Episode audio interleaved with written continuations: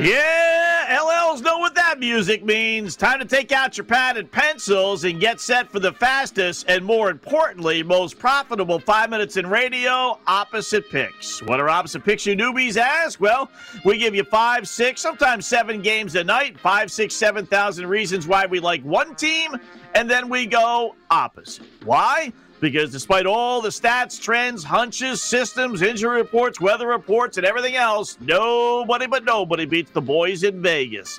Got ourselves a six pack of games for us tonight. Starting the NBA with the play in games. Charlotte getting two and a half at Indiana. Yeah, tough putting American money on a team that's lost six straight heading into this one game playoff. But you know what? We will because it's not like the Pacers are playing lights out either. Both teams are basically awful. Indy, four games under 500, Charlotte, five.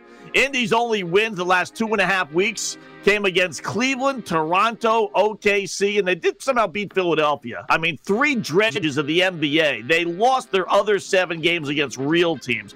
They're only 13 and 23 as well at home this year, so don't think they're getting home, any home court advantage.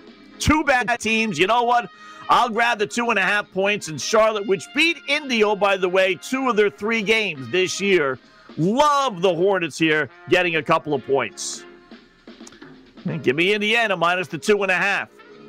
Pick number two, Washington getting two and a half at Boston. Ah, Celtics stink. As I pointed out, they're better off losing this game so they can beat Philadelphia in the first round, not Brooklyn.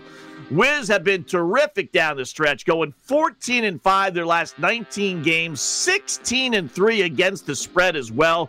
Celtics, meanwhile, went 4 and 9 their last 13 games to limp into the postseason. I don't think they want to be here, and I think it'll show tonight. Wiz won a big game versus Charlotte on Sunday. Bradley Beal is back, albeit not 100%, but keep in mind this Boston team lost to Cleveland and OKC this month.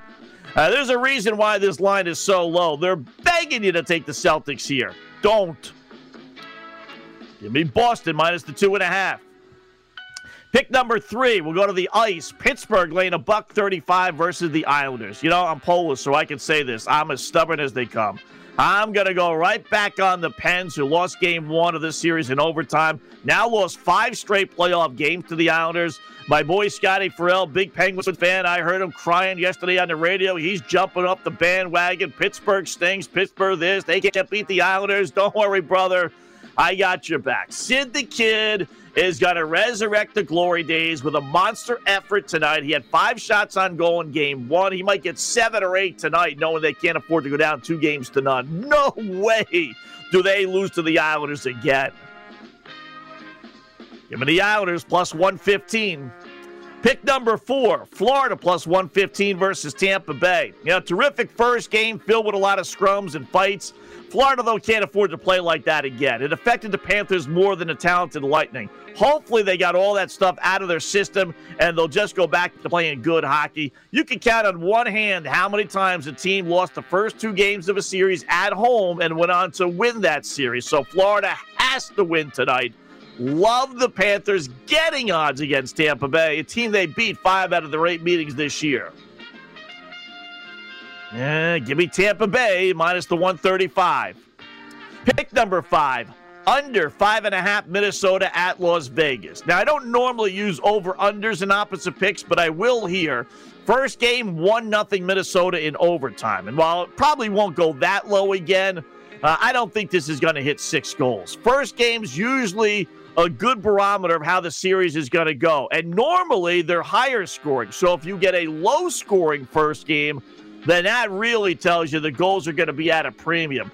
Minnesota knows that uh, they're going to be uh, coming out and facing a team that's going to be blasting away Las Vegas after losing that first game. But if they could survive the first 10 minutes without any goals, then this has a real good chance of being a 2 1, maybe 3 1 empty net uh, game uh, as well. So love the under five and a half.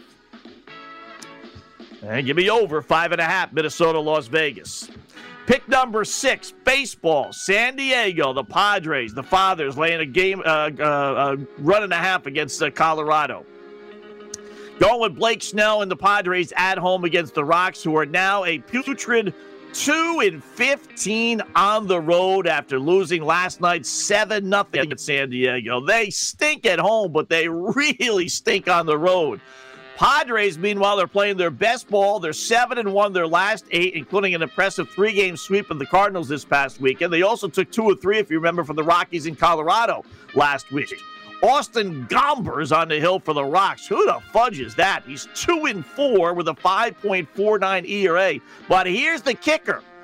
He actually held the Padres to four hits, no runs, no earned runs anyway, over five plus innings his last outing.